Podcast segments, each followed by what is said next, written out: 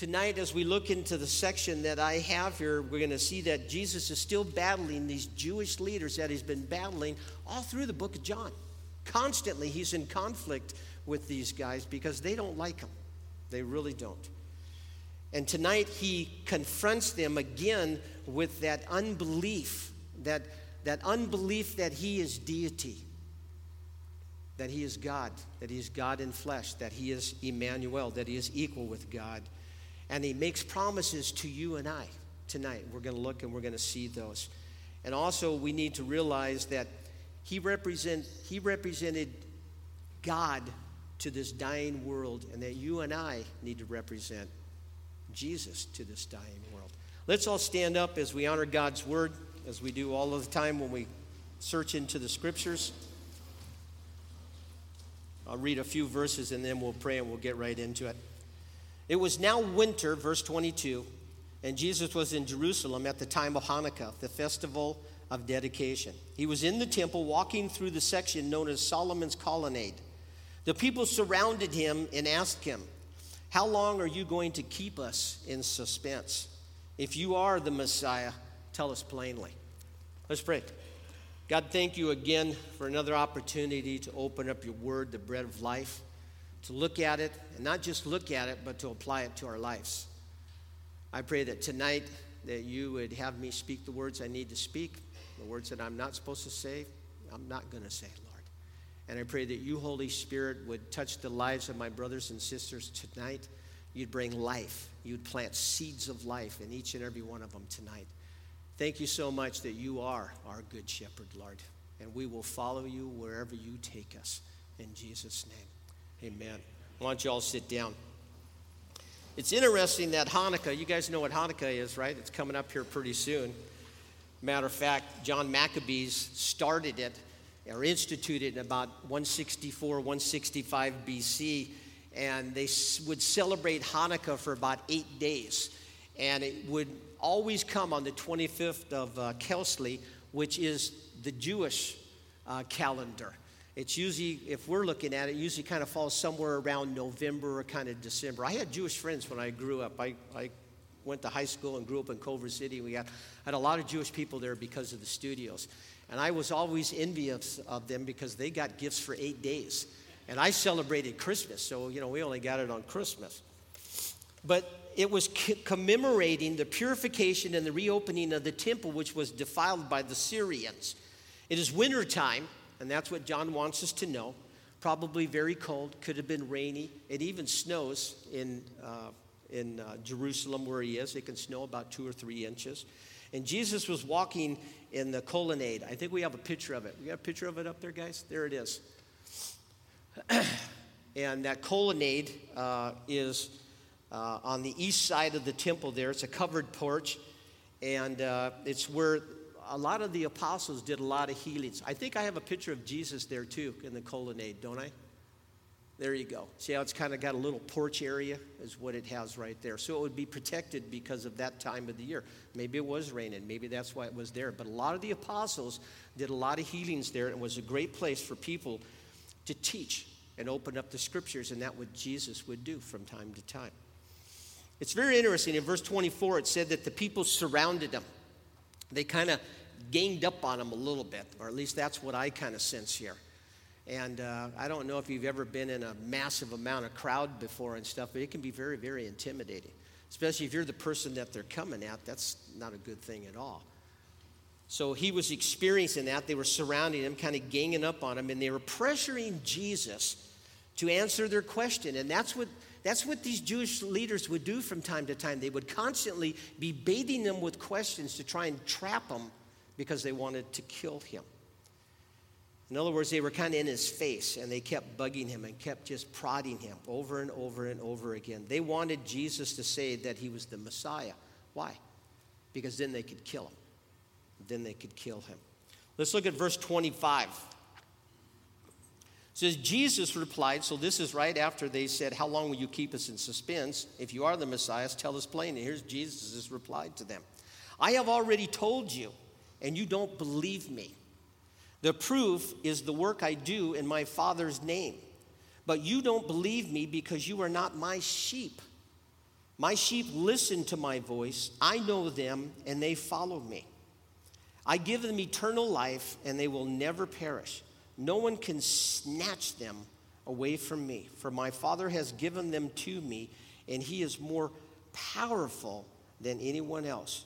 No one can snatch them from the Father's hand. And then he says this as they're all listening to him The Father and I are one. He says right there that I am God. He's already told them that he's the Messiah over and over again. That's what he says to them. He says, Guys, I've said this to you before. The problem is that they just don't want to believe that he is deity. He's claiming to be equal with God.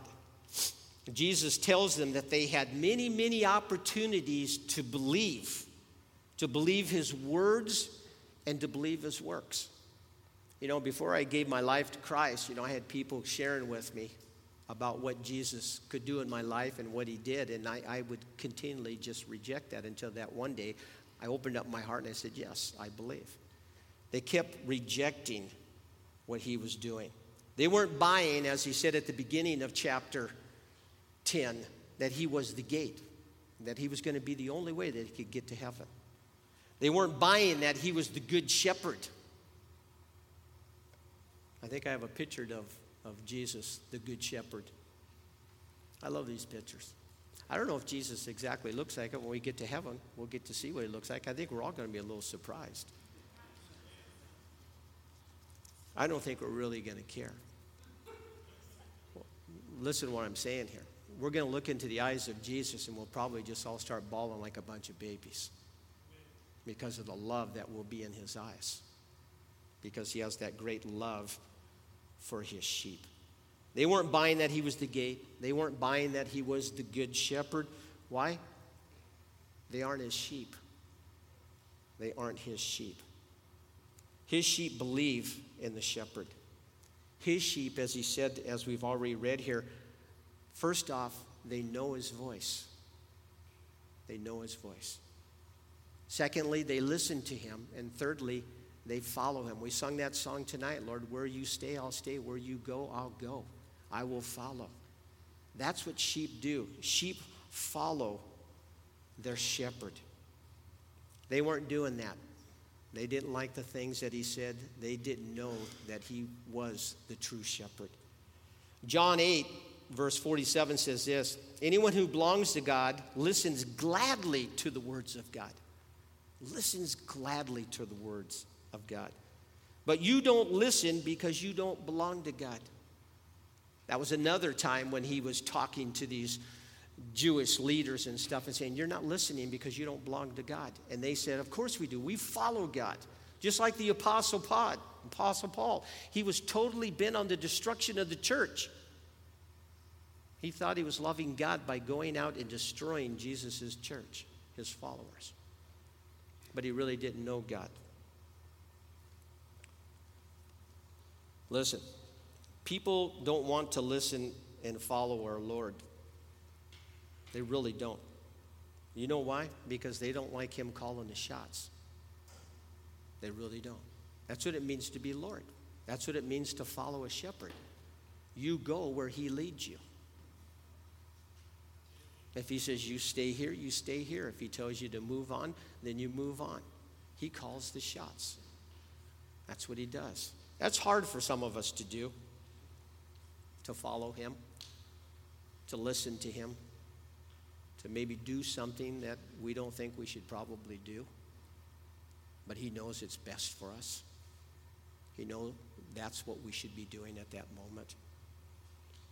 These leaders had a real problem with him. They really did. He wasn't qualified. They looked at him and, and they just didn't believe that, that he was the Messiah that they wanted him to be. He wasn't meeting up to their expectations and their vision of, of what Jesus was supposed to look like.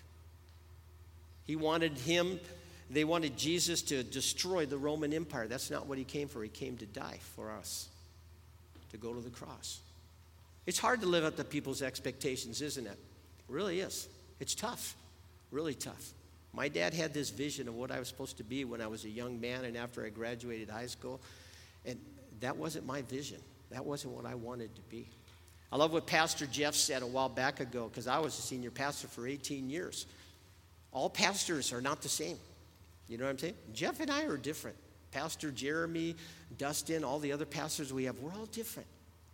Each and every one of you are different, and God has made you the way you are. And what do I mean by that? Is God gives you personalities. You don't get to choose them. Some of you guys are bubbly as all get out and crazy. You are. You know, Pastor Jeff, he's pretty crazy.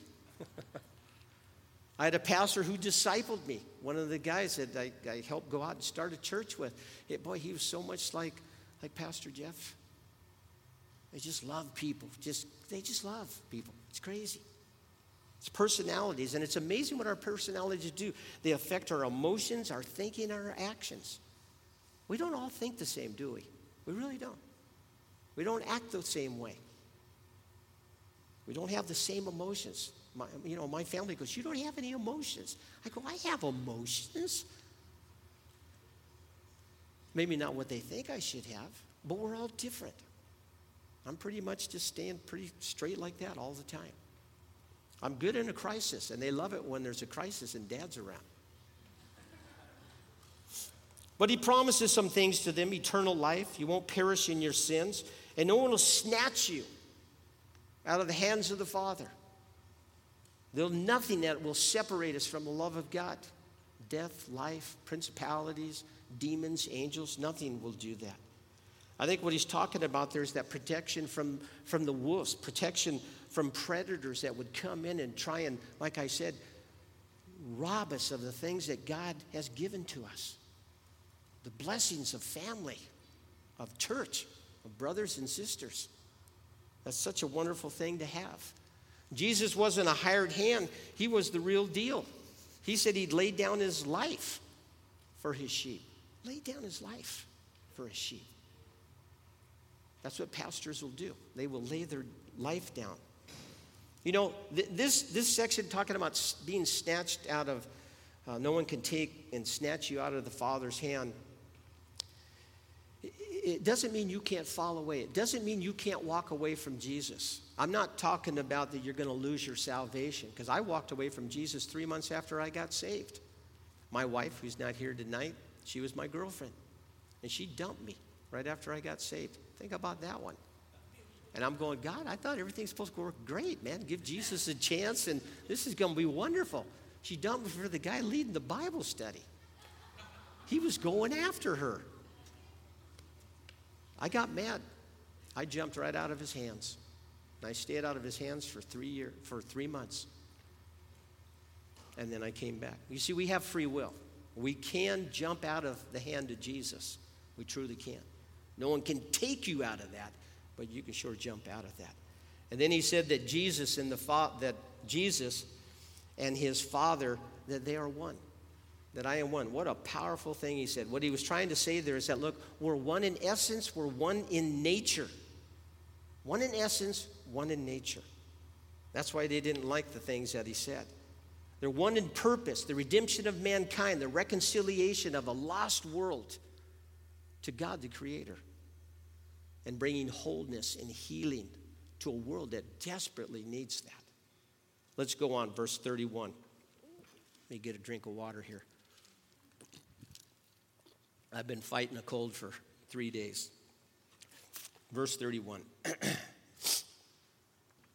Once again, the people picked up stones to kill him.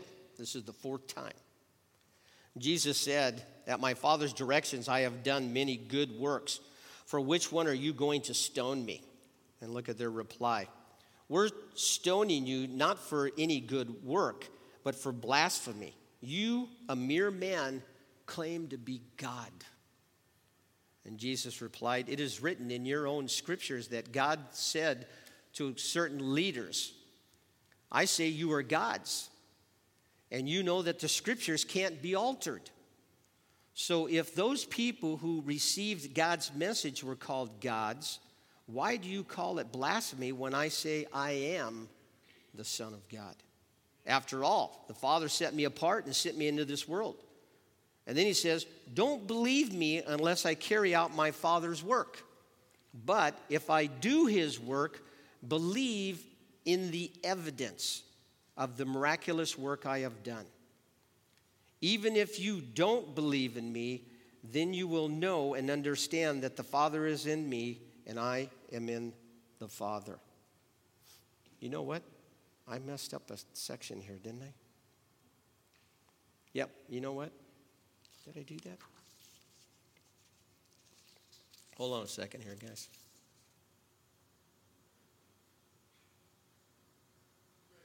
Yeah, there we go. We're good. All right. I'm a little delirious still, being a little sick.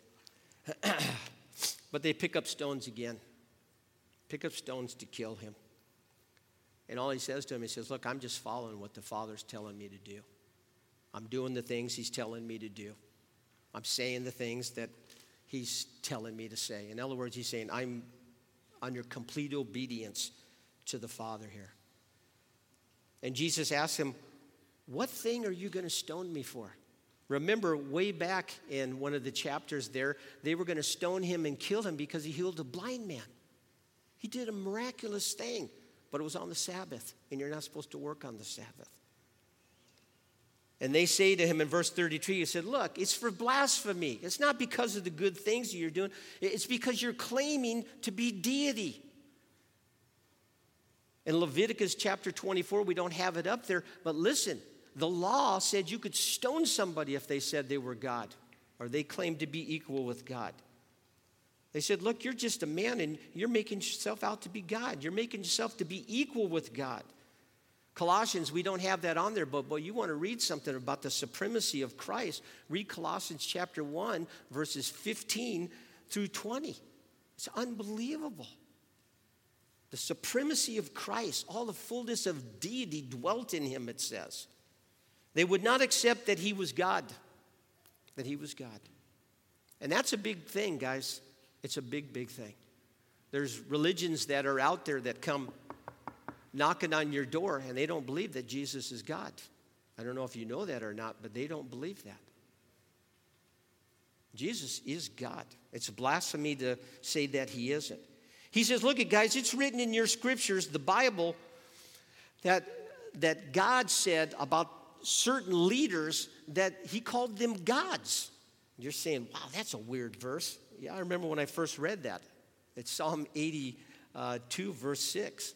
But in the context, when you read it, read it, what he's talking about is corrupt judges and rulers of Israel who were representing God to the people. Remember Moses? What did God say to Moses? He says, You're going to represent me to the people. So Jesus is trying to say to them, He says, Look, the scriptures, the scriptures say that these guys referred to as gods. Why should I be guilty if I'm saying I'm a son of God?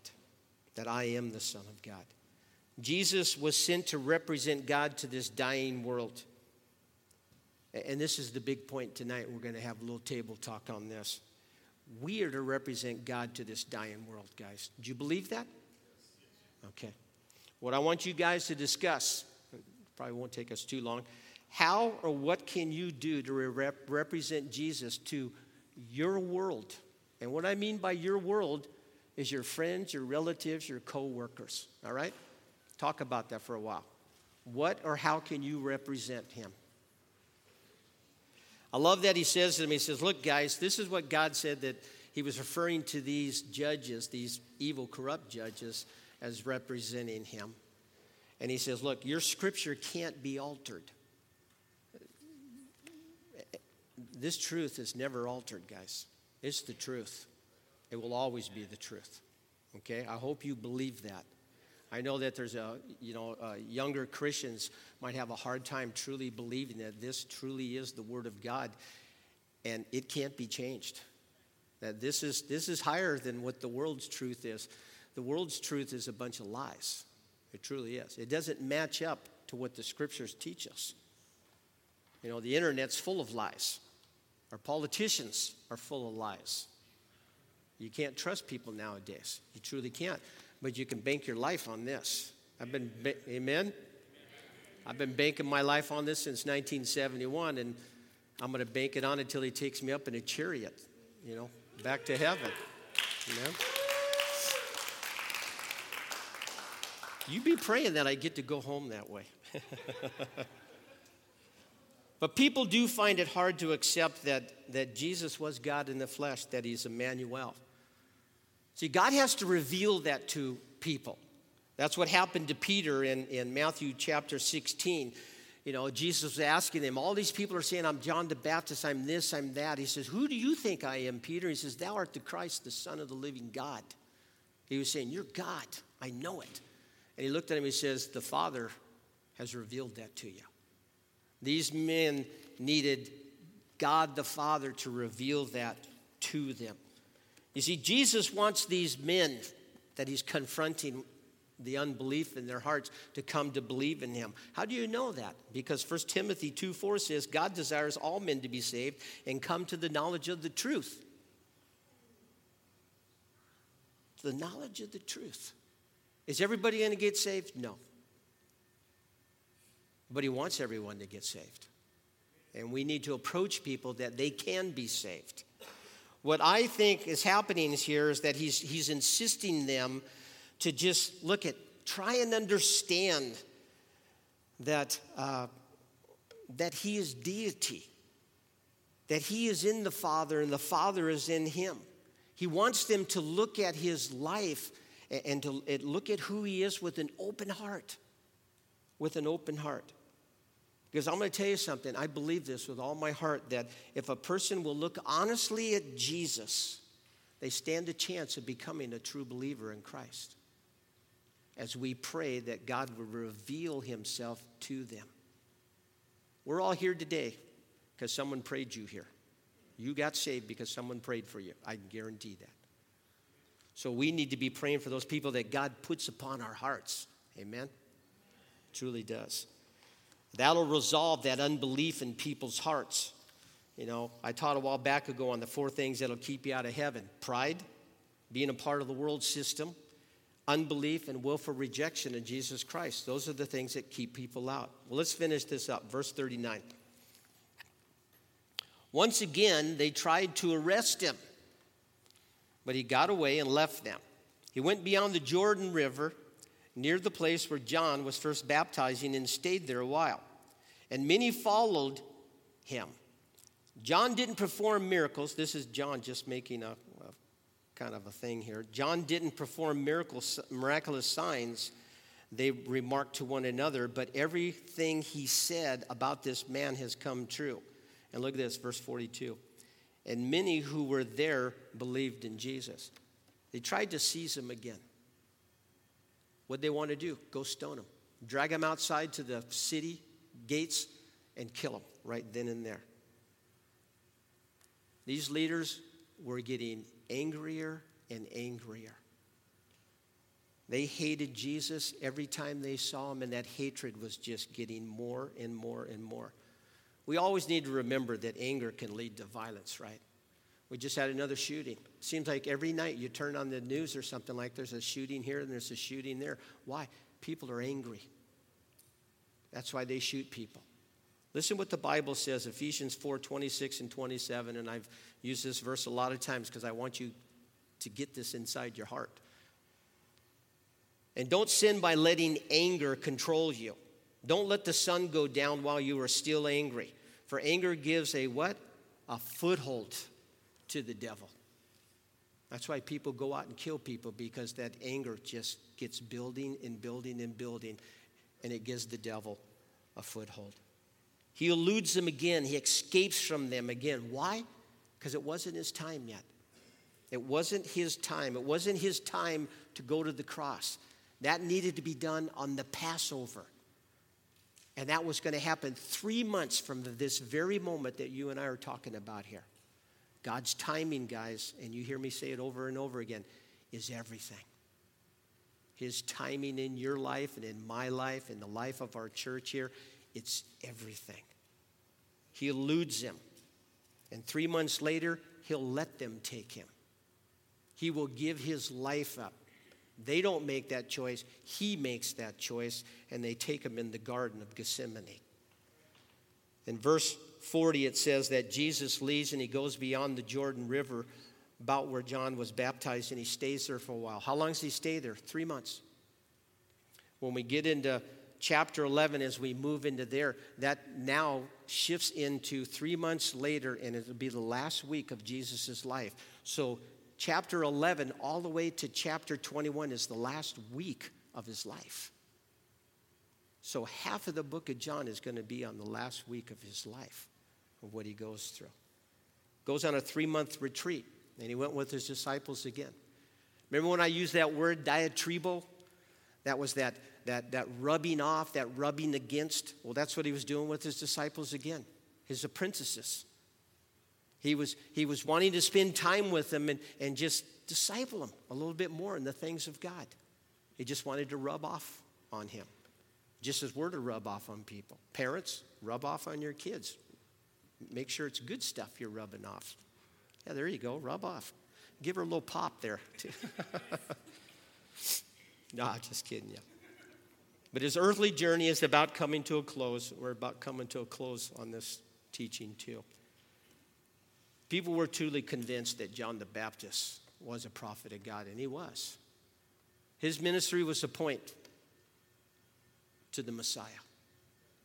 He was the harbinger, the one who prepared the way of the Lord. And I hope you guys believe this. The Lord's coming back and he's coming back soon. Amen. You can clap on that.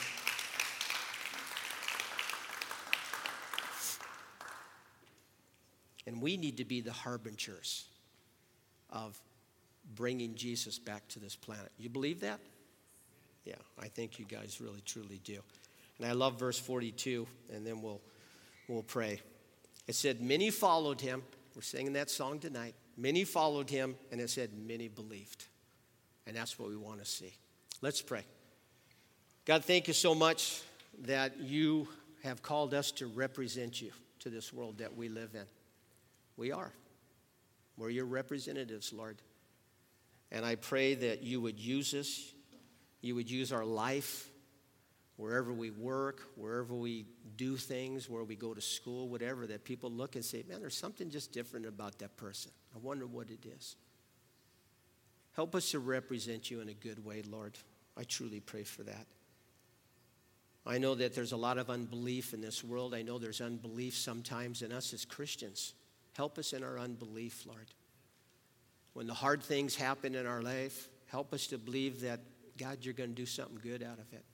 It might be years, it might be 10, 15, 20 years down the road, but we can see your hand in, in, in everything in our life, Lord, as we look back. Help us to listen to you, Good Shepherd. Help us to hear your voice. There's so many voices speaking out there nowadays. There's so much white noise and loud noise and all of that. It's hard for us Christians to hear you, Lord. Help us to get into your word because that's where we can hear you. Help us to get into our, our, our, our, our closets, our prayer closets, and pray because that's where we can hear you. We want you to guide us, Lord. We want to go where you want us to go. We want to do what you want us to do, Lord. Help us to go and do what you call us to do.